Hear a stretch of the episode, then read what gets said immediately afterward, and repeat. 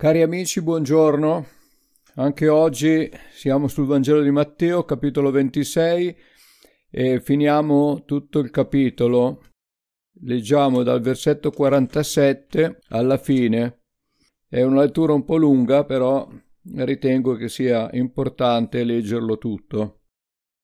Mentre parlava ancora, ecco arrivare Giuda, uno dei 12, e insieme a lui una gran folla con spade e bastoni, da parte dei capi dei sacerdoti e degli anziani del popolo. Colui che lo tradiva aveva dato loro un segnale dicendo: «Quello che bacerò è lui, prendetelo». E in quell'istante, avvicinatosi a Gesù, gli disse: «Ti saluto, maestro», e gli diede un lungo bacio. Ma Gesù gli disse: «Amico, che cosa sei venuto a fare?» Allora, avvicinatisi, gli misero le mani addosso e lo presero. Ed ecco uno di quelli che erano con lui, che era Pietro, stese la mano, prese la spada, la sfoderò e, colpito il servo del sommo sacerdote, gli recise l'orecchio. Allora Gesù gli disse: «Riponi la tua spada al suo posto, perché tutti quelli che prendono la spada periranno di spada. Credi forse che io non potrei pregare il Padre mio, che mi manderebbe in questo istante più di 12 legioni di angeli? Come dunque si adempirebbero le scritture secondo le quali bisogna che così avvenga?» In quel momento Gesù disse alla folla: «Voi siete usciti con spade e bastoni come contro un brigante per prendermi. Ogni giorno sedevo nel Tempio a insegnare e voi non mi avete preso, ma tutto questo è avvenuto affinché si adempissero le scritture dei profeti». Allora tutti i discepoli l'abbandonarono e fuggirono. Quelli che avevano preso Gesù lo condussero da Caiafa, sommo sacerdote, presso il quale erano riuniti gli scribi e gli anziani.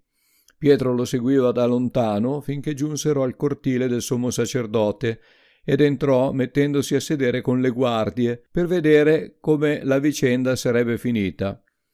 I capi dei sacerdoti e tutto il sinedrio cercavano qualche falsa testimonianza contro Gesù per farlo morire, e non ne trovavano, benché si fossero fatti avanti molti falsi testimoni. Finalmente se ne fecero avanti 2 che dissero: «Costui ha detto: io posso distruggere il Tempio di Dio e ricostruirlo in 3 giorni». E il sommo sacerdote, alzatosi in piedi, gli disse: «Non rispondi nulla? Non senti quello che testimoniano costoro contro di te?» Ma Gesù taceva. E il sommo sacerdote gli disse: «Ti scongiuro per il Dio vivente di dirci se tu sei il Cristo, il Figlio di Dio». Gesù gli rispose: «Tu l'hai detto, anzi vi dico che da ora in poi vedrete il Figlio dell'uomo seduto alla destra della potenza e venire sulle nuvole del cielo». Allora il sommo sacerdote si stracciò le vesti dicendo: «Egli ha bestemmiato, che bisogno abbiamo ancora di testimoni?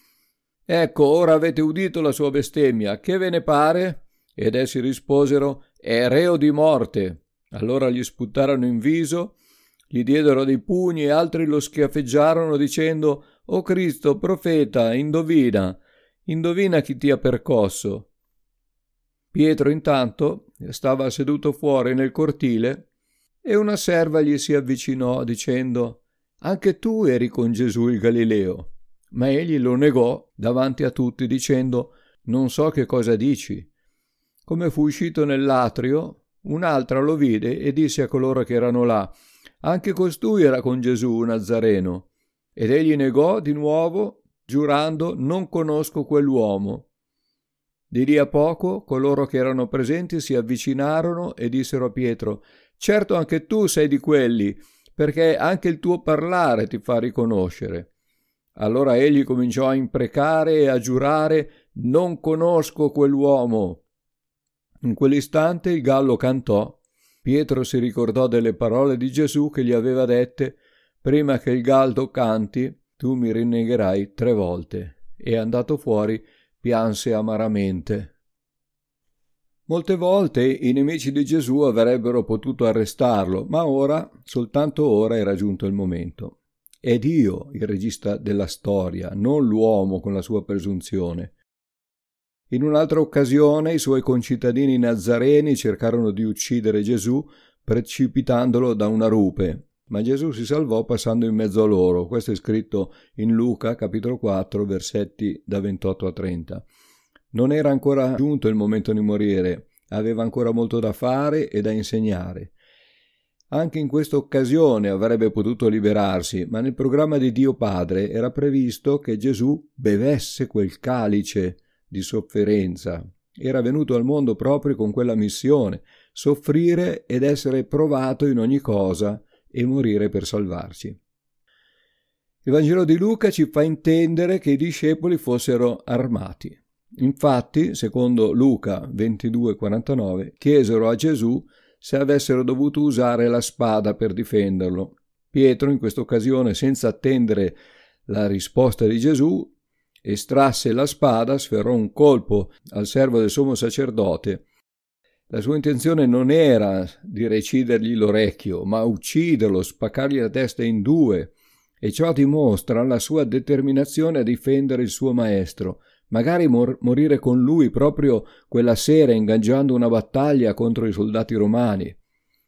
Quale confusione lo colse quando Gesù guarì l'orecchio di Malco, questo è scritto nel Vangelo di Luca, e si lasciò arrestare, senza che nessuno dei suoi compagni intervenisse. Quale delusione per Pietro! Aveva immaginato di dover combattere strenuamente in difesa del suo maestro insieme agli altri.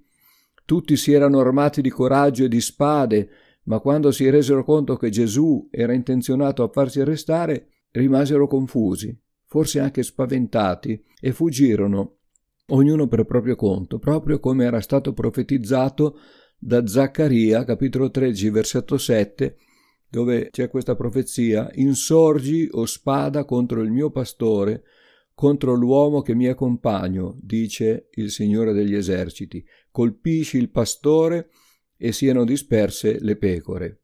Fra tutti i discepoli fuggiti, solo Pietro seguì da lontano Gesù. Voleva vedere come si sarebbe risolta quella faccenda, ma ormai era in pieno stato confusionale. Anche a noi capita di fare dei programmi, progettare qualche cosa, immaginare come si dovrebbero svolgere gli eventi e poi rimanere confusi quando fattori imprevisti li sconvolgono i nostri piani.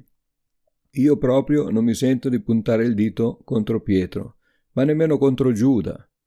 Sono due uomini che hanno tradito Gesù, il primo involontariamente, l'altro volutamente, per ricavarne un guadagno. Entrambi si sono pentiti, ma uno solo è tornato a Gesù per trovare perdono. Io credo che la strada scelta da Pietro sia stata più dolorosa di quella scelta da Giuda. Giuda ha voluto tagliar corto, si è tolto la vita. Credo che la differenza di comportamento dei due uomini stava nel fatto che Pietro aveva conosciuto intimamente il maestro, non così Giuda. Pietro gli era stato sempre vicino, non aveva perso alcuna delle sue parole, aveva preso elogi, anche rimproveri, aveva fatto belle esperienze con lui, mentre Giuda era rimasto sempre ai margini della compagnia. Il suo scopo era un altro. Non era intenzionato ad imparare, a fare esperienze spirituali. La sua intenzione era rubare sfruttando la sua posizione. Era rimasto sempre ai margini della compagnia. Stiamo attenti anche noi a non rimanere ai margini della Chiesa. Dobbiamo essere partecipi. Durante il processo i sacerdoti cercarono dei falsi testimoni per poterlo accusare, ma non riuscirono a mettere d'accordo nessuno. Tanti si erano proposti di fare i falsi testimoni e Gesù non fu condannato per delle falsità, ma per la verità. Non fu condannato per aver detto di distruggere il Tempio e di ricostruirlo in 3 giorni, ma per essersi proclamato figlio di Dio. Ora, perché la Bibbia ci riporta questa affermazione di Gesù? Io distruggerò questo Tempio e lo ricostruirò in 3 giorni. Perché doveva lasciarci un insegnamento. Distruggere il Tempio significava morire e ricostruirlo in 3 giorni significava risuscitare. Significava anche costruire il vero Tempio di Dio, che è la Chiesa. Senza la sua morte e la sua risurrezione non sarebbe nata la Chiesa. Tutto sarebbe rimasto come prima. Ci sarebbe rimasta una religiosità sterile e vuota, fatta solo di precetti da osservare, ma senza sostanza, una religione incapace di salvare. La Chiesa di Cristo invece è una realtà esplosiva, produttiva, propositiva, che porta vita dove arriva, perché porta con sé la vera conoscenza e il messaggio della salvezza. Il Tempio di Dio è la Chiesa e le sue pietre sono i credenti, come dice Pietro nella sua prima epistola, capitolo 2, versetto 5. Dice: anche voi, come pietre viventi, siete edificati per formare una casa spirituale, un sacerdozio santo, per offrire sacrifici spirituali graditi a Dio per mezzo di Gesù Cristo. La Chiesa è il Tempio e Gesù è il fondamento, pietra vivente rifiutata dagli uomini, ma davanti a Dio scelta e preziosa. Questo è scritto in 1 Pietro 2,4. O come dice Efesini, capitolo 2, versetti da 20 a 22, siete stati edificati sul fondamento degli apostoli e dei profeti, essendo Cristo Gesù stesso la pietra angolare, sulla quale l'edificio intero, ben collegato insieme, si va innalzando per essere un tempio santo nel Signore. In Lui voi pure entrate a far parte dell'edificio che ha da servire come dimora a Dio per mezzo dello Spirito Santo. La Chiesa è l'edificio di Dio fondato su Cristo, non è fondato su Pietro, come insegnano nella religione cattolica apostolica romana. È logico che dovesse essere fondata su un fondamento stabile, sicuro, irremovibile, e non su un fondamento instabile e fallace come Pietro, seppure questi sia stato un apostolo degno del nome che ha portato.